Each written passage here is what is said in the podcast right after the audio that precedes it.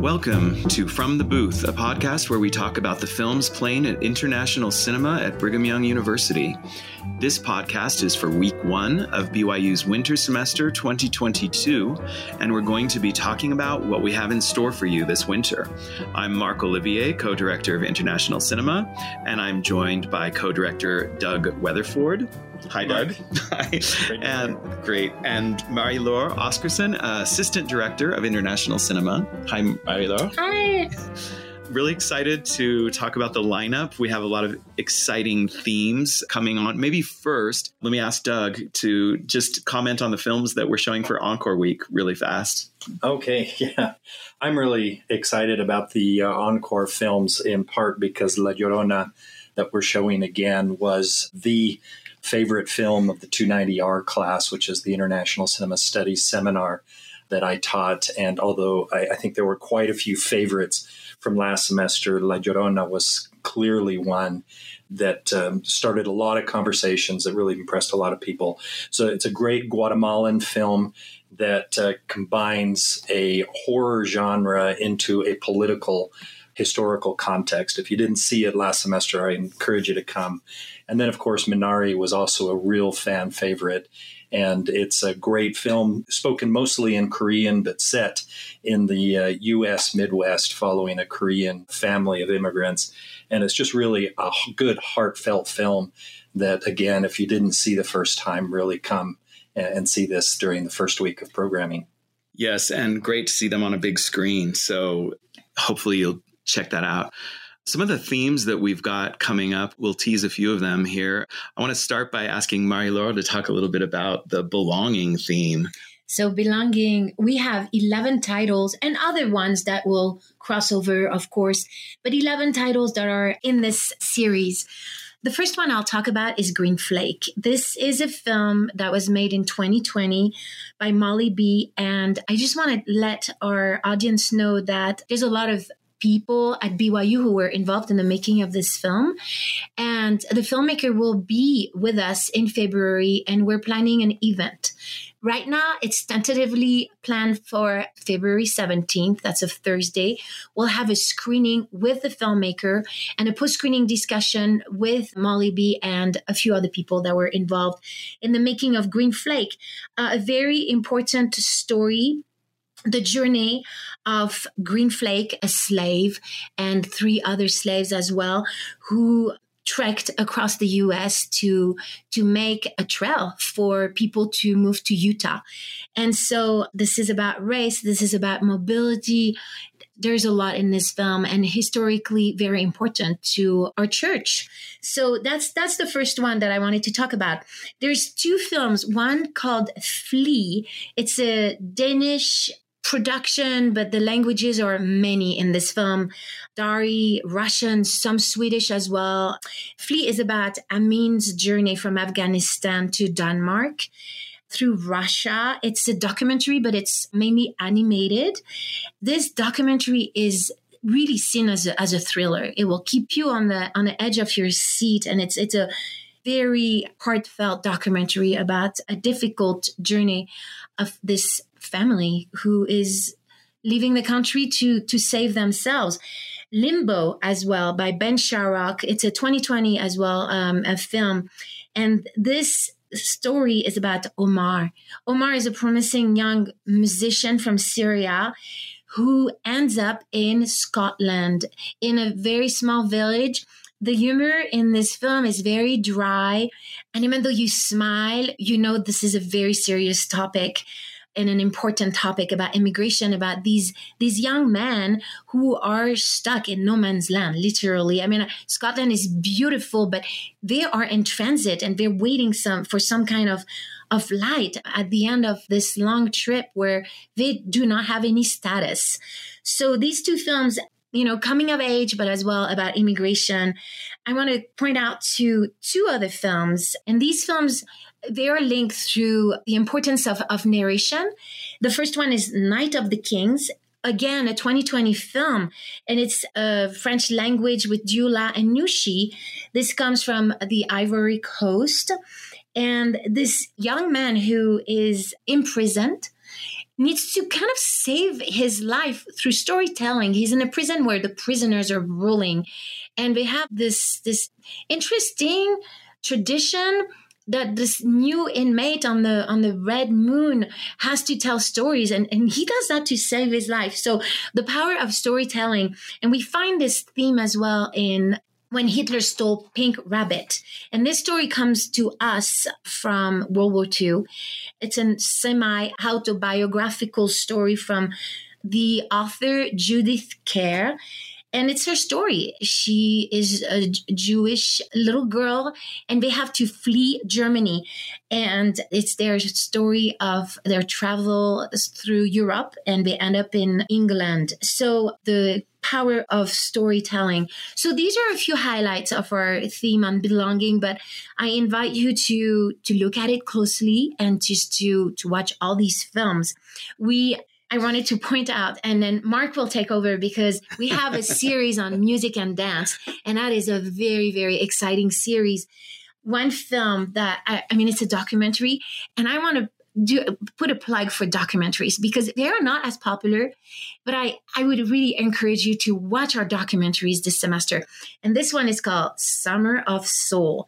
And this is an amazing documentary, not only because of the music. You have 19-year-old Stevie Wonder. Mahalia Jackson sings with Mavis Staples, and that is amazing. You will remember this forever. We have as well Nina Simone. This wonderful experience, not only because of the music, but as well, go for the clothes if you like fashion. Like, amazing clothes. The clothes and the hairstyle and the dancing. It has it all. And this documentary, basically the footage from these concerts that were in 1969, it's 6 Sundays of summer concerts. And we're outside in Harlem. And it is an experience for the senses. So go see that documentary because, you know, we only have 2 screenings for each documentary. Ugh. And so you cannot miss that. It's a must. I loved that so much. I rewatched it recently, and that footage sat in a basement for 50 years. They couldn't get anyone to show it. Woodstock, who hasn't heard of Woodstock? But this concert series was amazing, and it gives you a feeling for what life was like at the time in Harlem. And it's just incredible performances and a better understanding of a time period that maybe not everybody is familiar with, especially student age. And the editing is pretty amazing. It is. Because it could have been impossible to watch, but this will make you want to dance and sing and just do your music. Exactly. Yeah. Well, transitioning into music and dance, I think we have about 9 films, if I'm counting right, that fit in this category. Really exciting. One that I teased in our final podcast episode last semester was Hipsters, because when I think of Russian films, I have to say a lot of times I feel the same way that maybe students do when they think of European films and they expect it to be kind of depressing. But this is this joyous film of these kids who are wearing bright clothing when everyone else would, you have a guy with a trench coat who opens it up to sell a bunch of ties that are brightly colored ties. And, they go off to dance halls, and it's just celebratory and a lot of fun. We have other movies that you will know, hopefully, such as Singing in the Rain, which is celebrating its 70th anniversary. We have West Side Story, which you definitely will know at this point, which just celebrated its 60th anniversary. Strictly Ballroom, which is its 30th anniversary. So those are also crossover with this theme of films that are celebrating big anniversaries. But I have to say, Singing in the Rain is probably my favorite movie. It's so joyous. And what's interesting about it is that all of the numbers in it had already been used in a bunch of other movies. So it's sort of the as you like it of musical theater. It's just a blast. These are all going to be a lot of really fun. Maybe one that people aren't as familiar with would be The Young Girls of Rochefort by Jacques Demy, who you might be familiar with The Umbrellas of Cherbourg. And that was at IC not long ago. So hopefully we have a following, and they'll come and see The Young Girls of Rochefort. It's so fun. My daughter is a big music theater fan. I watched it with her and I said, what do you think? Is this cheesy in a good way? Is this cheesy in a bad way? She said, no, you must show it. It's amazing. It really is. Yeah. And I might just interject that, this is a theme that I was really pushing even before Marc came on. I have no talent as a dancer or a singer. Marc does, but I love dance and singing on the big screen. And I just want to point out that we recently showed Once by John Carney, which is a real feel-good movie. And we're following up now with Sing Street, which is kind of a second in a kind of an unformed. Yeah, he calls it like unofficial an unofficial trilogy. Yeah. But it's a really good feel-good movie. And I think that we will have some really serious movies at International Cinema, as we always do. But this music and dance theme really lightens things up this semester. It does. And, I'm really glad because it's true. I didn't come up with that theme, but it felt serendipitous since I was once a music dance theater major and a young ambassador at BYU. So Gully Boy at the very end of the semester as well is going to be a revelation to people who haven't seen it. It's basically about somebody who's growing up in the slums of Mumbai and who dreams of making it big as a rapper. And it is so fun. And even though it's 154 minutes long, you won't feel it. You will wish that it would never end. So, yeah, maybe onto some not as flashy song and dance things. Doug, what would you like to tell us about the humans in the natural world? Yeah, so this is a theme that kind of got started because a STEM professor here at BYU asked if we wouldn't show the documentary Particle Fever. And we said, sure, we love to support curriculum. It's a documentary that is directed by a former theoretical physicist about a group of efforts of scientists who are working at the Large Hadron Collider in Switzerland. And they're trying to identify the Higgs-Boson particle. And one of the things when I watched this documentary to see if it would fit into our programming is that even though it's very science-based, it's a very human-oriented search for our meaning, our place within the natural world. And within that film, the group of scientists are just standing around talking, and they mention Werner Herzog's documentary, Cave of Forgotten Dreams. Mm. And I thought, oh, this makes perfect sense, kind of as bookends. Now, we don't place them at the beginning and end of the semester, but Cave of Forgotten Dreams is a documentary that films within the Chauvet Caves of southern France, where the oldest pictorial art has been perfectly preserved, thousands of years old, and beautiful representations by early humans to try and understand their place in the natural world.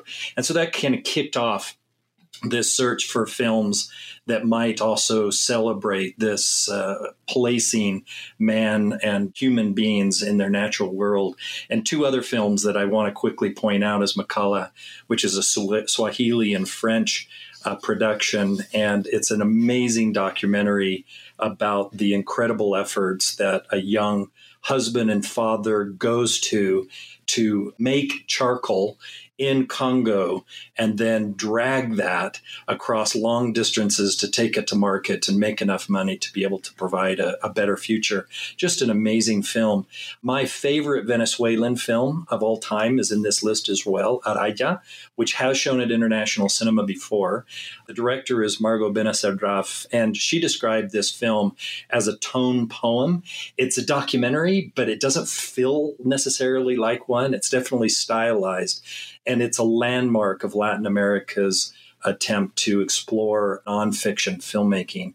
And those are just four great movies. There are others on this list as well that I think people will like. And because Marie-Laure mentioned, that our documentaries tend to be less popular, I might point out that I just named four documentaries as my favorite films within this theme. I love documentaries. I encourage you to see these. These are not easily forgotten films. It's true. Documentaries are one of my favorites. And we even have a couple documentaries that fit into the music and dance, both Summer of Soul and Ailey, about Alvin Ailey, the really amazing choreographer. And, when you were talking about the humans in the natural world, Dreams, one of those films by Akira Kurosawa, is so beautiful. And it's so unusual that it also fits into another category that I want to ask you about, because the name sui generis might not be on the tip of everyone's tongue. So could you explain that category? Yeah, so we've named this category sui generis, and with the subtitle of films that defy genre. And if you've been listening to me over the last year and a half or so as I've been a co-director, you'll know that I tend to like films that don't fit easily into packages. And this seems like just a culmination of that interest. And we've got a number of films that are just going to challenge our audience perception of what a film should be and what it should do. Right? Mm-hmm. Should there be clear action, clear dialogue, an easy to follow plot, a lot of action? We have just a number of really good films that perhaps give us a different perspective. And three that I kind of want to point out are, first of all, About Endlessness. I gave the IC faculty lecture a couple of years ago on Songs from the Second Floor. Another film by the director Roy Andersson from Sweden. He's just an amazing director. I love his work.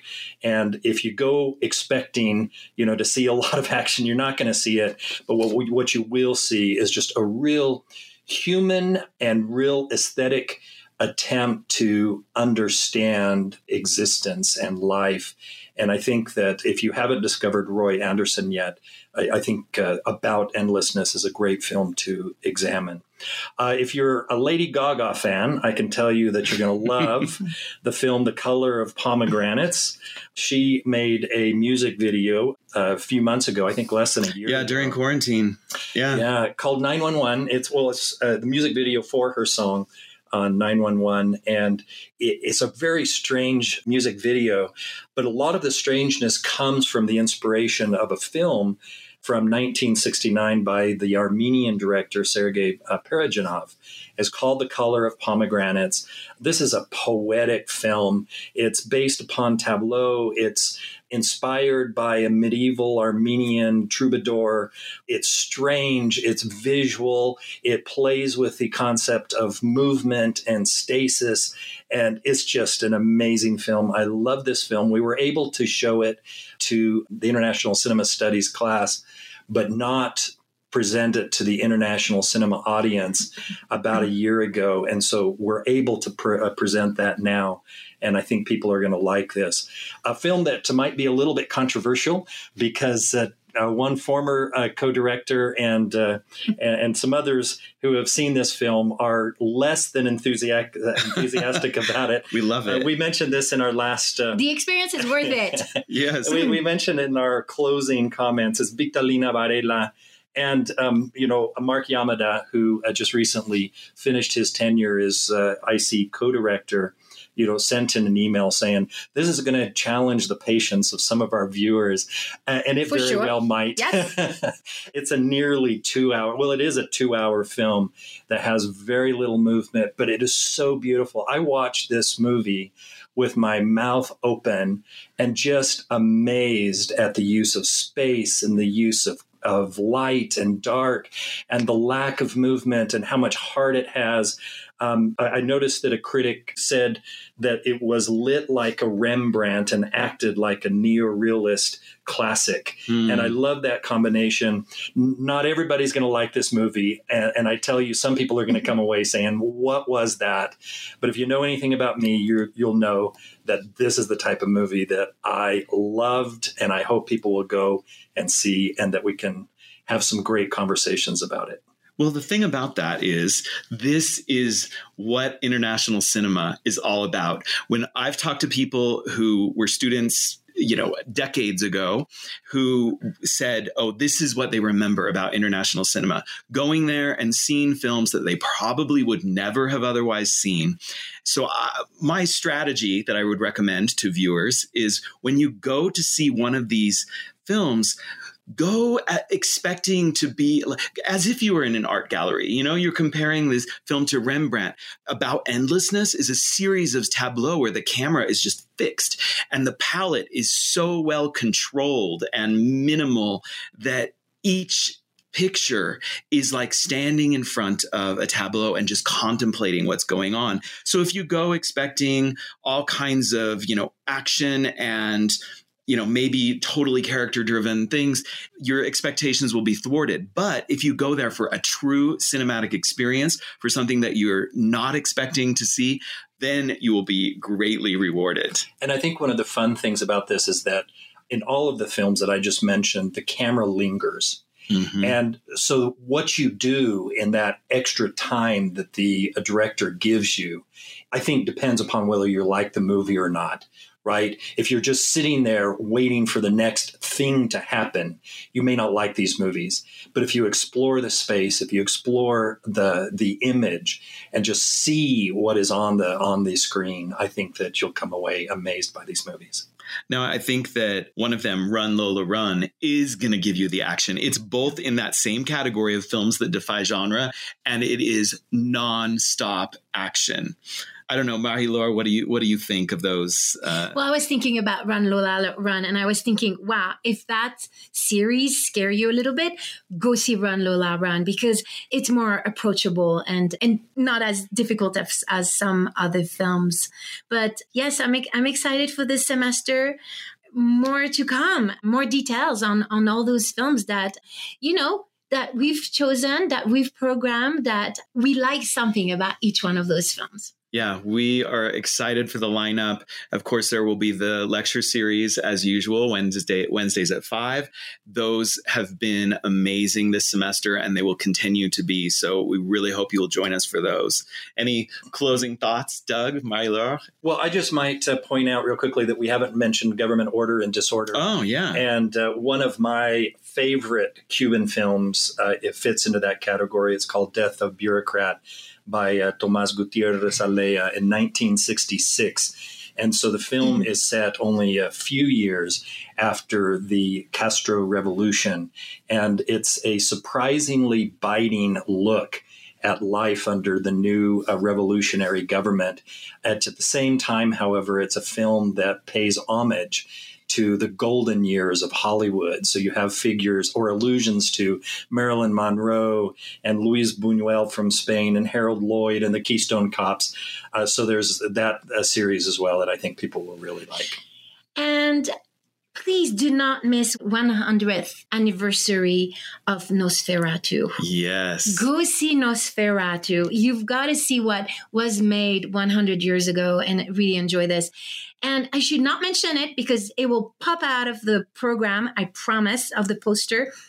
There's a Miyazaki. So yes, Castle in the Sky is programmed and I know it will be a big hit. Sure to be popular. Mm. Absolutely. Yeah, I got to second your plug for Nosferatu. As a horror guy, I got to say, when I first saw this movie, I was so stunned at the artistry. I think that maybe people who haven't seen a lot of silent film aren't aware of how much they're able to express with that and how enduring the creepiness is. This Nosferatu is the best version of a vampire, I would say, to date in film. I think it's really the creepiest, the template, the ultimate vampire. So, well, we look forward to seeing you this semester at International Cinema. And thank you. Thank you for joining us today from the booth.